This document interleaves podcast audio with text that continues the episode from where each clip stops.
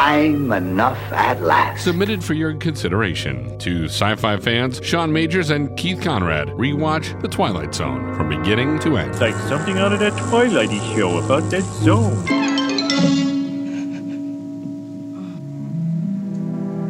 An old woman living in a nightmare. An old woman who has fought a thousand battles with death and always won. Now she's faced with a grim decision whether or not to open a door. And in some strange and frightening way, she knows that this seemingly ordinary door leads to the Twilight Zone.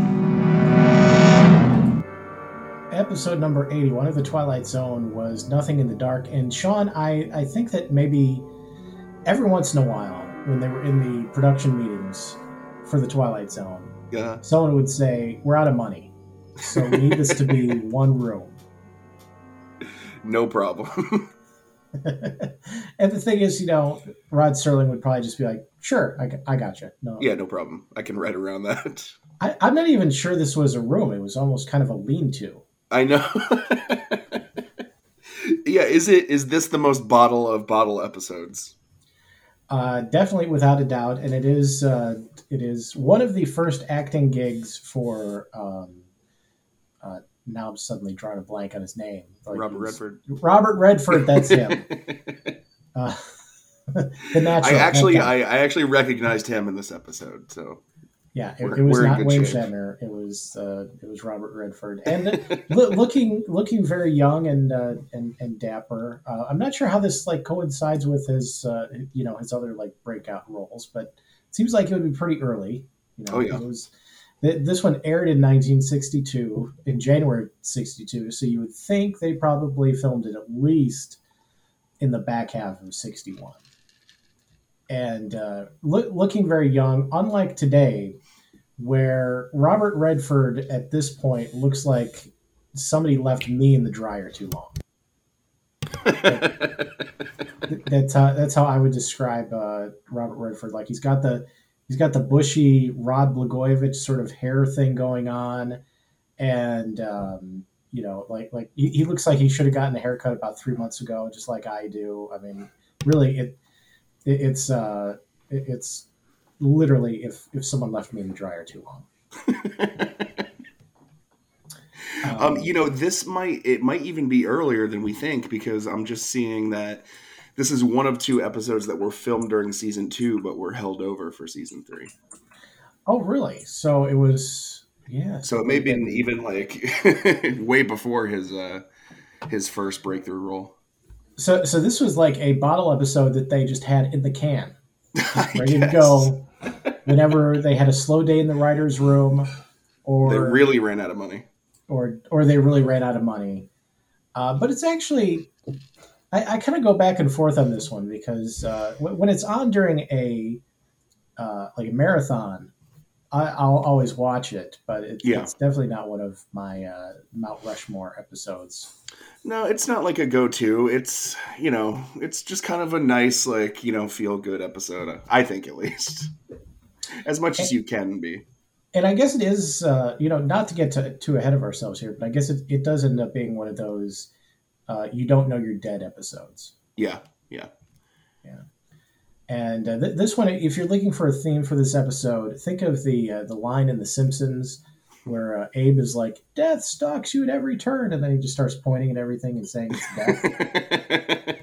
Forgot about that. that's basically uh, what Wanda Dunn is. That that's the main character uh, in this particular story, and I, I, uh, I, I for for some reason I always found her somewhat whiny and unlikable. All because she doesn't want to die. Yeah, so so it's basically a combination of the, um, uh, the you know that speech by Grandpa Simpson where he's like "Death stalks at every turn," and the movie "Batteries Not Included" because um, th- there's also like, like the the neighborhood is basically being abandoned, you know, presumably so that uh, yuppies can come in and either gentrify it or tear everything down and build uh, build you know hundred story glass skyscrapers or something. Absolutely. Uh, and she doesn't want to leave. And She, she doesn't want to leave because she's afraid of dying. Right. right, and Yeah. and she She uh, she thinks uh, apparently that if she leaves, she'll die. I, I'm not sure why, but you know, pe- people are somewhat irrational about uh, things like that. It's true. Uh, so anyway, she's uh, she's in her house being terrified of death when uh, suddenly there's a uh, there's an altercation of some kind outside in the abandoned wasteland that she lives in. and there's a uh, there's an officer named Harold who's been shot, and uh, basically he's uh, he's lying on the ground there, and he wants her to let him in which I'm not sure what he thinks she's going to do because she's just an old lady who's scared of death. So you know, that, that's not the person I'm going to for medical attention. But I she guess has a if, she has a full doctor's bag in her in her apartment. yeah, I mean, if you're shot and laying on the ground, I guess you don't have many choices. You gotta you gotta you know play the cards you're dealt in in that case. He's he's really making best of what's around. He is. So so eventually Harold convinces Wanda to uh, open the door and, and bring him in. And um, you know, he he starts talking to her about death, which one does. I mean, when you're when you're shot and you're um, you know, just in some stranger's house, you talk about death. It's a subject that'll probably be top of mind. Whi- Which it's worth pointing out. So, in one second, he's shot and and presumably like about to die, and the next minute he's up and well, he's not really up, but he's you know fully conscious and, and talking about death. That that Yeah, that to me would be a little weird. she sometimes does a pretty good she somehow does a pretty good job at least she thinks so of uh like stabilizing his condition Yeah, by basically rubbing some uh, you know some some spices that she had in the back, just, just rubbing a few things on, and and you know, off you go. Uh, so uh, eventually, someone breaks into the apartment, and uh, she's uh, she's she's beaten senseless as uh, as happens, and uh, and ba- and basically this is where uh, when I when I said earlier that it's a little like uh, batteries not included hmm because he's actually a, a building contractor and he's he's going to tear down the building in an hour. uh, and uh, so so we can also we, we can we can take this a step further. It's a cross between Abe Simpson's speech on death, batteries not included, and um, Hitchhiker's Guide to the Galaxy yeah because they're saying, "Hey, we're going to tear down your house, but we told you a, a bunch of times." and it's happening right now and it's happening literally right this second. by the way Yes. Yeah they don't um I, at least they he does doesn't he say like hey like if you don't leave then we're gonna get cops to come and take you away it's not like they're gonna knock the building down with her in it Right, which which is funny because there's a police officer right there. Um, so she thinks at least yeah. Well, well, this is uh, when we uh, when we learn that nobody else can see Harold. Mhm. Uh, so that that seems like it would be an indication that something's weird. I mean that that hasn't happened to me much. no no in fact it's never happened to me Right. Yeah.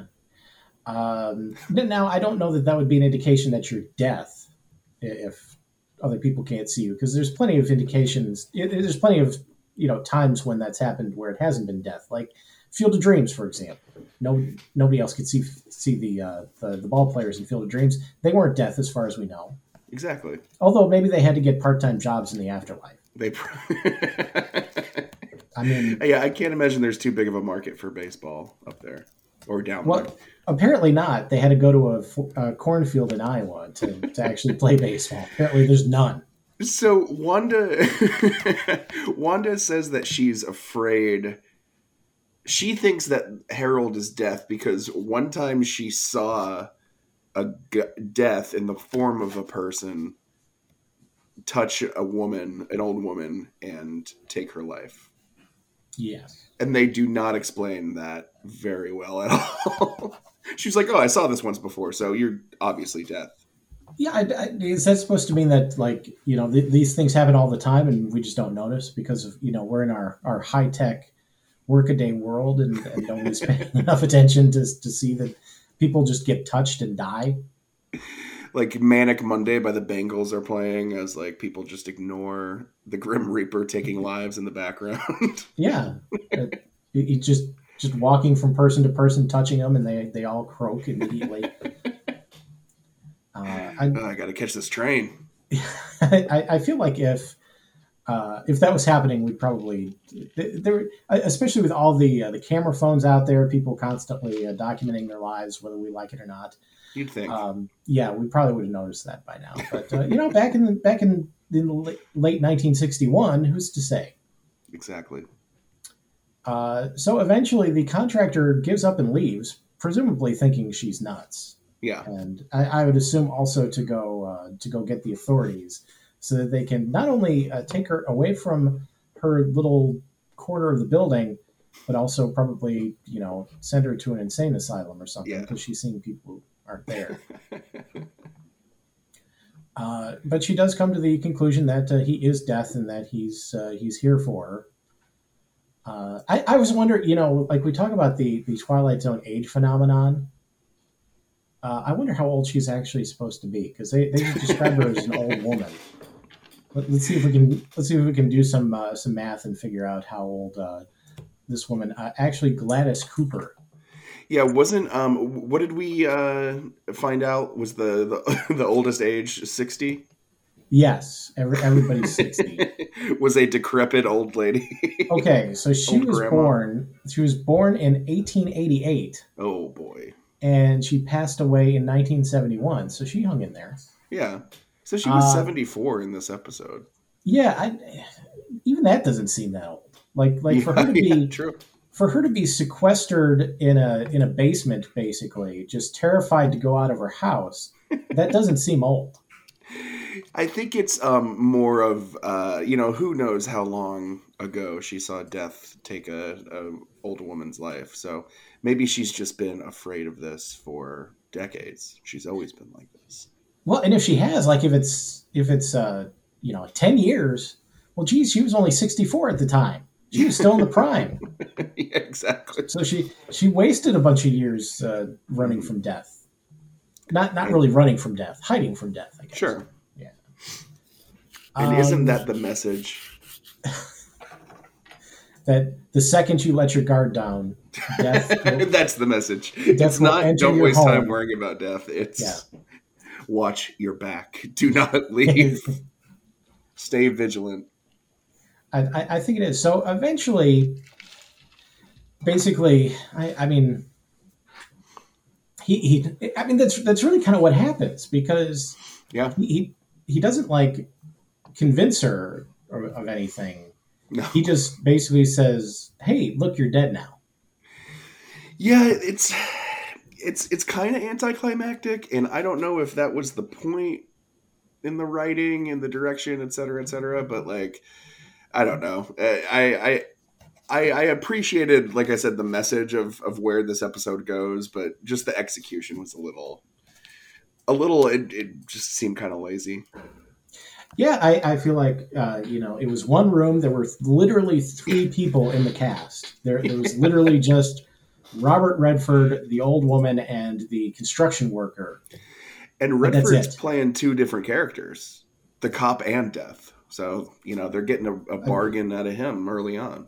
Yeah, I guess he kind of is. I mean, I, I, assume that you know he was just death in disguise the whole time. Anyway, so, yeah, he didn't uh, turn from the cop into death. Yeah, he didn't transubstantiate into into death. He, he just he just always was death. He just he just called himself Harold. Which, which, by the way, I know the '60s were a different time, but if you're gonna make up a, uh, you know, if you're gonna make up a name, make it like Guy Incognito, not Harold. when she asked his name, did he look at her hair and then her age, and then tell her his first name? That could very well be. I, I would not. Uh... Hair old. that that may literally be what happened. So, um... Death is not a very good uh, improviser. But you know the the uh, the aside from the message of this basically being the second you let your guard down at all, death is going to claim you. Uh, I mean, the, the ending actually is kind of sweet. Like he's yeah, he's just, for sure. Yeah, he, he, says you know no um, you know, you didn't burst into flames. You just, um, you know, it, it just uh, it just sort of happened. Um, which, you know, I, I, would like to think that's uh, you know probably how it is. Yeah, um, and I mean in the the closing narration here, you know, he says, uh, "There's nothing in the dark." Title of the episode that wasn't there when the lights were on. Uh, it's an object lesson for the more frightened amongst among us, in or out of the twilight zone. Um, so you know, it's a sweet message, and the fact that she kind of passes without even realizing anything has changed. Mm-hmm. Um, you know, it's uh, it's it's it's a comforting you know thought. Um, At the same time, again, for her particularly, it's like, well, you wasted all this time thinking yeah, that death sure. was going to be so horrible, and it, it was nothing. It was, yeah. it was, it was fine. So it's I, like I, overstudying I for an exam. Uh, a, a, little bit, yeah, yeah. Except for me, um, you know, I would have studied for the exam, completely bombed it, and, and then I would have had like the the couple days afterwards, you know, fearing the eventual repercussions of that. so, so yeah, exactly like that for for mine. My, mine actually would have been the other death experience, the the one where you actually are torn asunder by your teacher. so you know, I, I, I feel like this is you know this is dealing with a, a pretty f- profound subject and all, but there's only so much we can say about it because again, yeah, it's one room and three people. It is what it is, and uh, you know, it's uh, like like you said, it's it, it's not going to be a Mount Rushmore or anything, and it's worth like a watch or two, but um, you know, I, I agree with you. This is one of those episodes that because it's not a go to, um, you'll watch it when like a marathon comes on. Yeah, definitely. And um, if uh, Robert Redford comes looking for you, just remember to, if uh, you know to, to hide the basement or something. There was an old woman who lived in a room, and like all of us, was frightened of the dark. But who discovered in a minute last fragment of her life that there was nothing in the dark that wasn't there when the lights were on. Object lesson for the more frightened amongst us, in or out of the Twilight Zone. Gabatron?